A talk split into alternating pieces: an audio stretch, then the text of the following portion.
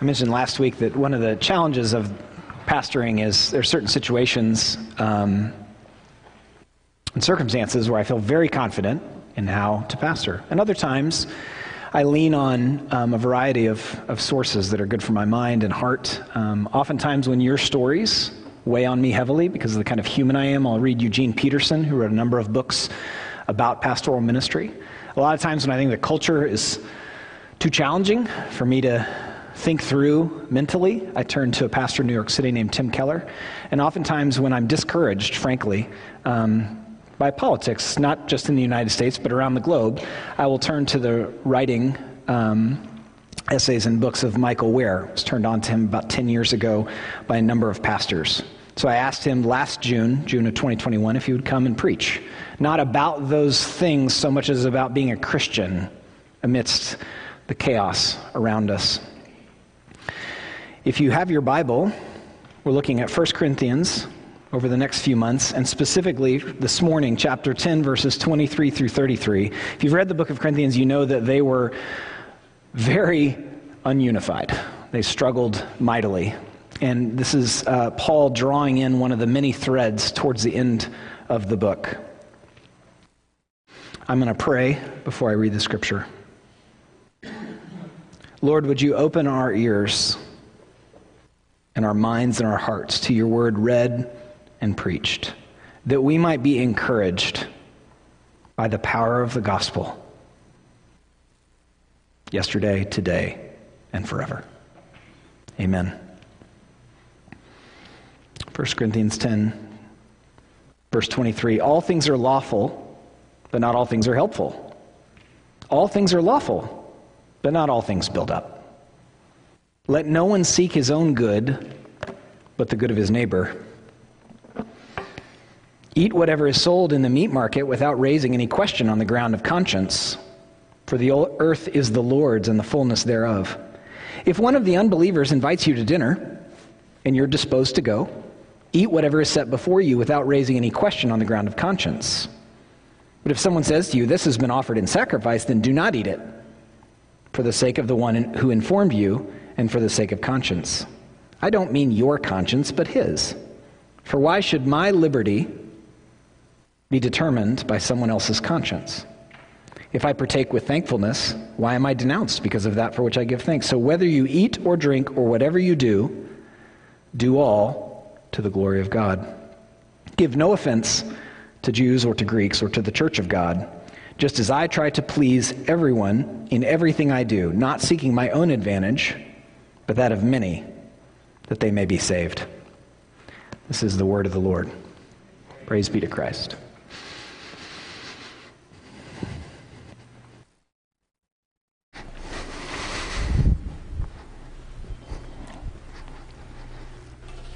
Well, it is uh, a great, great joy to be with you all today. Had a wonderful time at the earlier service, and looking forward to the Q and A a little bit later on.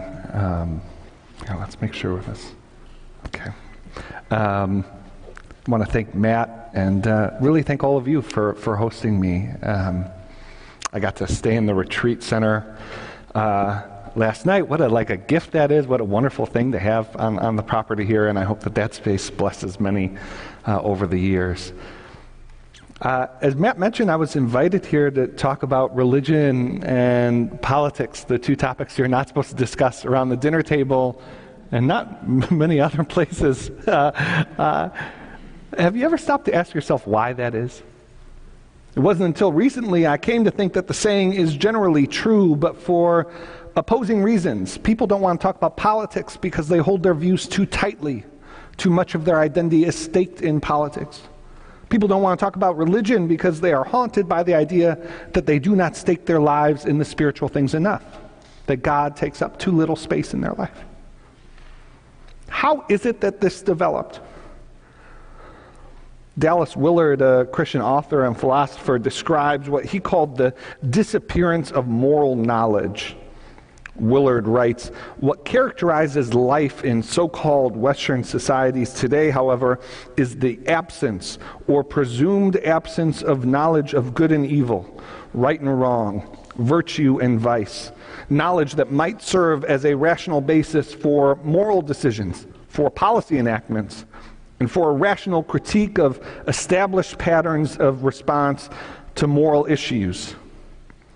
Deeply tied to and a part of this disappearance is the relocation of religion from the domain of knowledge to that of faith. Again, the relocation of religion from the domain of knowledge to that of faith, and with it the weakened perception of the public utility of religion. Now this applies to and has affected our public life, our political life. The matter of whether Christians have anything to offer our politics is contested by both Christians and non-Christians. As religious disaffiliation has increased in this country, a greater number of Americans believe Christianity doesn't have much to offer. In fact, Christianity and religion generally is increasingly viewed as part of the problem in America as opposed to part of the solution.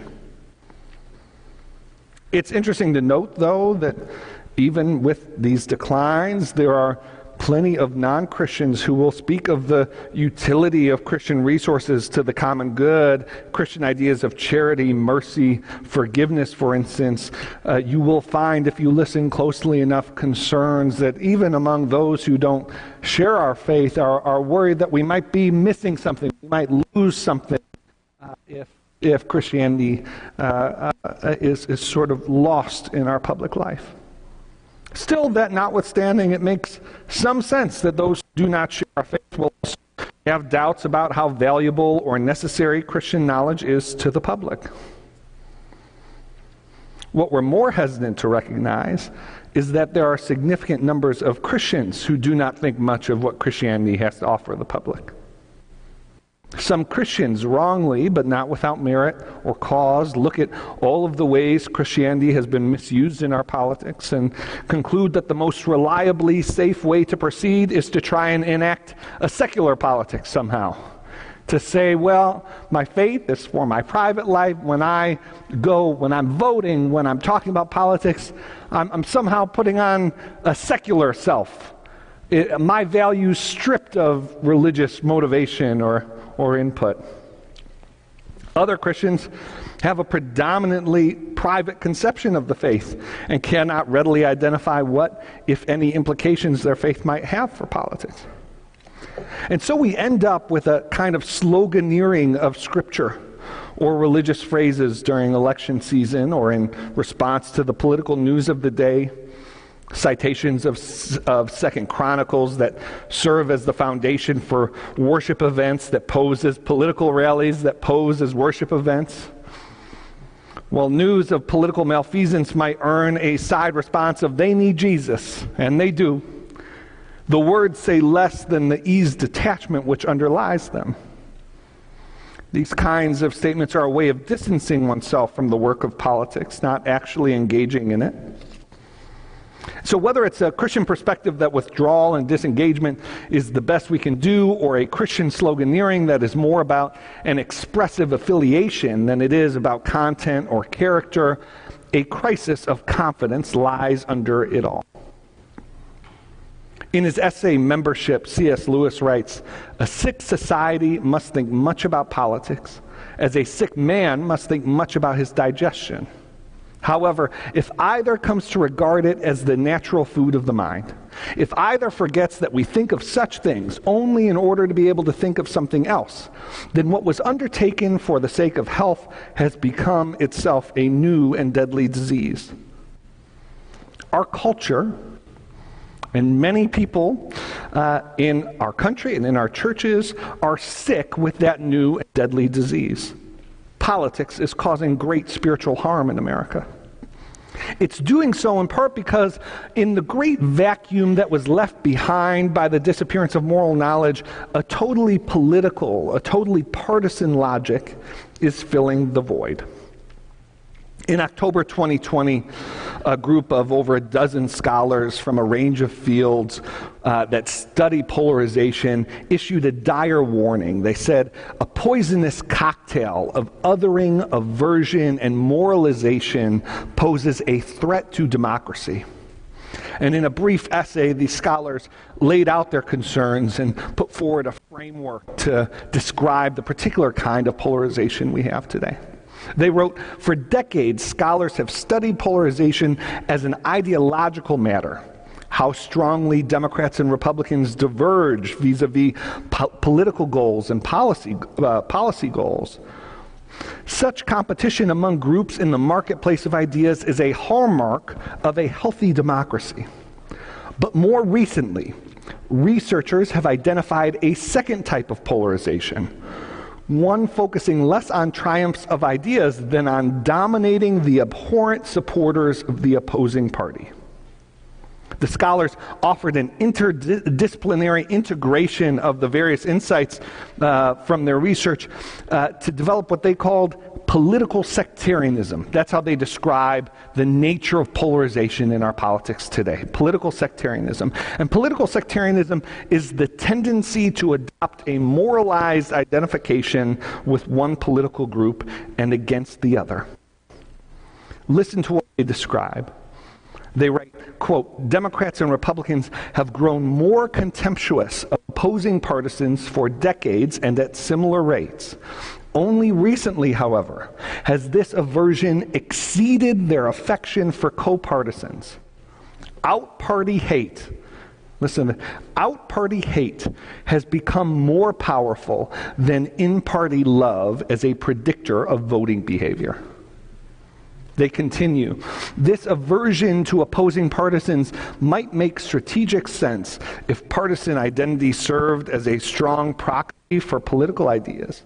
But given that sectarianism is not driven primarily by such ideas, holding opposing partisans in contempt on the basis of their identity alone precludes innovative cross-party solutions and mutually beneficial compromises. In other words, political hatred has become so profound that it outstrips people's desire to actually help themselves, much less than, say, pursue the common good. The consequences of this political sectarianism are serious. They include links to governance, uh, such as a compromising of political representation, the incentivization of anti-democratic tactics, the undermining of government competency. This political antipathy reaches into our interpersonal and social lives, as political sectarianism has, quote, increased the social distance between Democrats and Republicans." And so political sectarianism is one of the defining features of American political life, and therefore American life today. It's made up of three core ingredients: othering, which is the tendency to view opposing partisans as essentially different or alien to oneself; aversion, which is the tendency to dislike and distrust opposing partisans; and moralization, the tendency to view opposing partisans as iniquitous. Political sectarianism demands a constant state of conflict, and with it, politics becomes a form for antagonism rather than public service. It's one thing for politicians to approach our politics in this way, to never stop campaigning. It's another for citizens to view politics as a stage for animosities and resentments. And this is the critical development. We're all either political strategists or political cynics now.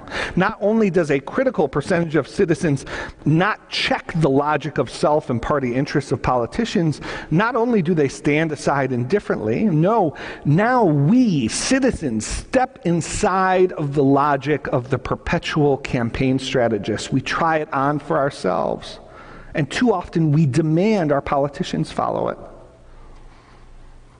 And so if the logic of aversion, othering, and a misplaced moralism is not what should guide our politics as Christians, what should?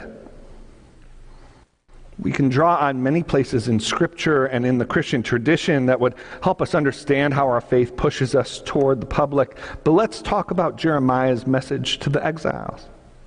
These people, God's people, found themselves in a land that was not their own, among a people who despised them. And yet Jeremiah's prophecy did not suggest that they lie low or that they take a posture of opposition toward the Babylonians. No, instead they are instructed to, quote, seek the peace and prosperity of the city to which I have carried you into exile. Pray to the Lord for it, because if it prospers, you too will prosper. For Christians, one inescapable conclusion of this extraordinary command is that we are obliged to work for the benefit and flourishing of all people, whether or not they see the world as we do or agree with us in any way. Christians' obligation is not to their tribe, but to their God, a God who cares deeply for all people. And if a Christian's political ideas and actions are not intended toward the good of their enemies, their political witness is not Christian in its character. When it is, everybody benefits. When Jesus came centuries later, he ushered in a new era of good news for all people, not just as individuals, but for the world. Near the beginning of his ministry, Jesus shocked and angered those in the synagogue by reading from the prophet Isaiah, "The Spirit of the Lord is on me, because he has anointed me to proclaim good news to the poor. He has sent me to proclaim freedom for the prisoners and recovery of sight for the blind, to set the oppressed free, to proclaim the year of the Lord's favor." The meaning of this is as clear as it is revolutionary. Jesus came to redeem not just souls, but all things. And the new life that he has welcomed us into is not to be lived in isolation from others. Jesus' commission to the public square can be found in Matthew five, where he says to his, where he says to his disciples, "You are the salt of the earth. You are the light of the world. A town built on a hill cannot be hidden. Neither do people light a lamp and put it under a bowl. Instead, they put it on its stand, and it gives light to everyone in the house. In the same way, let your light shine before others, that they may see your good deeds and glorify your Father in heaven." Christians care about politics because we care about our neighbors and our communities. And political decisions impact our neighbors' well-being. As a citizen, you do not choose to have political influence. You already have it. Therefore, sitting out of politics does not absolve you of blame for the state of our politics. Your sitting out is your choice about how to steward the responsibility you've been given. Faithfulness is not confined to any one sphere of life. It may look different in different arenas, it certainly does, but faithfulness is for all of life, including the political. Politics is one of the essential forms in which we can love our neighbor. Now, this is a very different approach to our political life than what is offered by political sectarianism. A politics of aversion, othering, and moralism leaves no room for willing the good of our neighbors. As Christians, we do not bring what we have to offer as an imposition, but as an act of loving service. We need to tend to the orientation of our hearts in politics at least as much as we tend to the positions we hold and the candidates we support. In the introduction to his book, The Great Omission, Willard writes that, quote, "There is a great deal of disappointment expressed today about the character and the effects of Christian people, about Christian institutions, and at least by implication, about the Christian faith and understanding of reality. Most of the disappointment comes from Christians themselves, who find that what they profess just isn't working, not for themselves, nor, as far as they could see, for those around them." Willard wrote elsewhere that, quote, "We have been through a period when the dominant theology simply had nothing to do with discipleship. It had to do with proper belief, with God seeing to it that individuals did not go to the bad place, but to the good place. But that happened in such a way that the predominant thought is that a person can have the worst character possible and still get into the good place if he believed the right thing. This disconnection became increasingly burdensome to the church itself, until we came to the point that, as is widely discussed, there is not a clear difference between Christians and those who are not Christian." One reason for the division in this country and in the church, the reason for so much disunity, is that we have confused the gospel for a set of doctrinal positions. We think God is primarily concerned that we provide mental assent to a couple of statements about our faith, when God is really concerned with the kind of people we are becoming. But if we believe the Christian life is about holding the right set of positions, that that is the sum and total of the Christian life, we're likely to bring that view uh, uh, into our view of politics. As you walk through First Corinthians together as a church, you'll find that this is very much the dynamic that Paul is seeking to address. When the Apostle Paul was writing to the Corinthians, he was addressing a community, as Matt said, that was in deep disunity. Paul had helped form this community through his teachings, but they were straying from their foundational commitments. Sin, false teachers, parochial motives, and interests were creating, well, polarization. This is a polarized community that Paul is speaking into. Paul's letter to the Corinthians then represents an attempt to speak clarity into the conflict, to help the community reform around its foundations. And so as you read Paul's letter, you discover that this is a community obsessed with law but ignorant of the heart. They are divided in part because of the drive to make the penultimate ultimate, the drive to make matters of conscience, matters of inclusion or exclusion, inclusion or exclusion into the very promises of God. And yet Paul repeatedly pushes them to view their conduct not in terms of what is allowed, what is permissible, but what is edifying for the community, for the good of others. He gives similar advice in his letter to the Galatians, a similarly uh, polarized community. And there Paul instructs them to do something radical, something completely contrary to everything polarization promotes. I think as we think about uh, what the kind of guidance would be to even the polarized communities in this country, you think of power-sharing agreements. Or, uh, you know, it, well, you guys could be in charge on Tuesday, Thursday, and Saturday. The other half could be in charge the other days. Like, let's just develop a structure so that you don't end up killing each other. That's sort of our highest aspiration, right? A more uh, maybe silly example, I think it was the pilot episode of Full House. Uh, the daughters are... Uh, they share a room and they're fighting with each other, and so the dad, Bob Saget, I think he was Danny, right? Right? Bob Saget was Danny Tanner. I always mix him up, but uh, he decides to. He takes, I think, tape and puts it down the middle of the girl's room and says, "Look, neither of you cross the cross the line," and and that's it. Like, this is the best we could do. You you sisters are not going to get along, but you can. We'll limit the harm you could do to one another. Just keep you on separate sides of the room. Paul's command is quite different than that. In the it's speaking into the heart of a divided community, he doesn't call for power sharing. He doesn't split the difference. He tells them they ought to, quote, carry one another's burdens. And in this way, you will fulfill the love of Christ. It's a call that goes completely contrary to the logic of polarization, where we might have the aspiration that the, the most we could do is not harm one another. Paul says, actually, take the other side's burdens as your own. Consider their concerns your own concern. The command shows no favoritism. The call is not to one group only, to those with power or without it, or even solely to the strong or the weak. In some contexts, it might be considered to be an offensive call. People who felt aggrieved, who felt embattled, Paul was asking them too to carry the burdens of others. Everyone together is part of a community as children of the same God, and therefore they ought to carry one another's burdens. What would it look like if we brought hearts oriented toward carrying one another's burdens into our political life and decisions?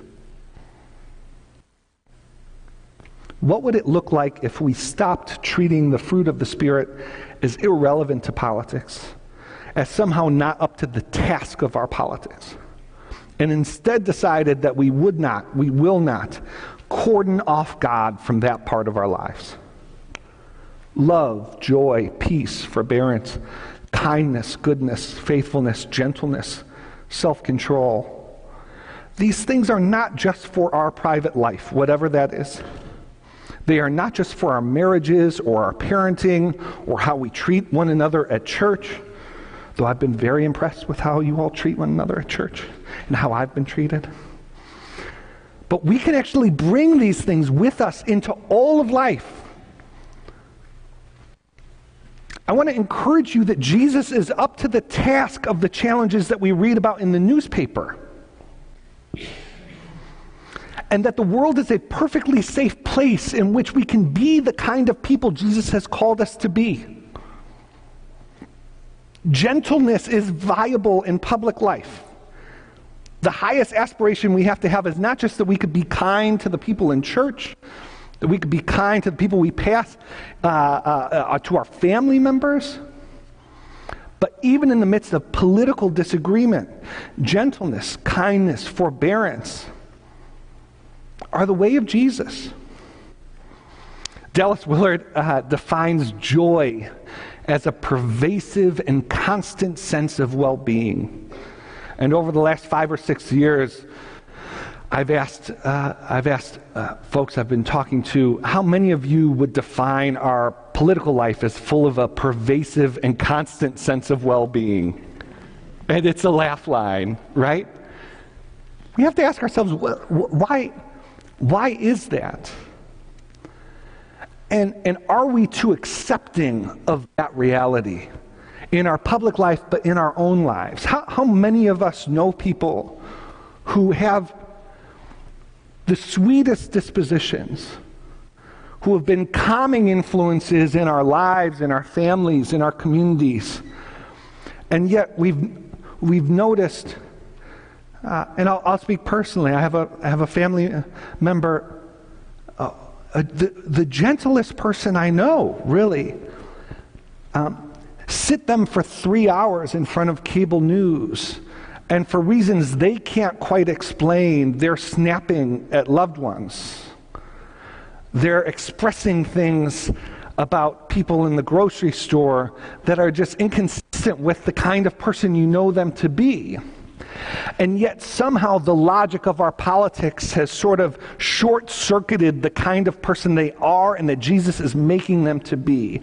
And if that short-circuiting uh, doesn't get addressed, it's not just that we will approach politics in a, and that'll be sort of a check mark, uh, a sort of deficiency. What it will mean is we will not be integrated people. The kind of people we are has much to do with the kind of politics we have. And so let's be attentive to the kind of people we're becoming. Let us pray that the Holy Spirit would be our helper in such a way that we might have the resources we need to take off our old self with its practices and put on the new self, put on the character of Christ in all of life, in a way that we might bless our communities, that we might bless our politics, that we might provide a glimpse of a different kind of logic than that of aversion, of othering, of a misplaced moralism. May God help us in that. Let me close with prayer. Father, thank you that you have not just offered us teachings that we must sort of go off and somehow learn how to, uh, on our own, how to be the kind of people you have called us to be. You have not offered us simply teachings, but you've offered us a life. Scripture, uh, in Scripture you say this amazing thing. You say, if you, if you love me, you will obey my teachings. And my Father will love you, and we will come to you, and we will make our home with you. So, Lord, make your home with us. Help us to follow you in all of life. Your kingdom has all of the resources for us to do that. And so we ask that you, your will be done, that earth will look a little more like heaven, because you are drawing us into the life of the heavens, the eternal life that you offer. And uh, what a blessed inheritance that is. What a blessed inheritance. In the name of Jesus we pray, amen.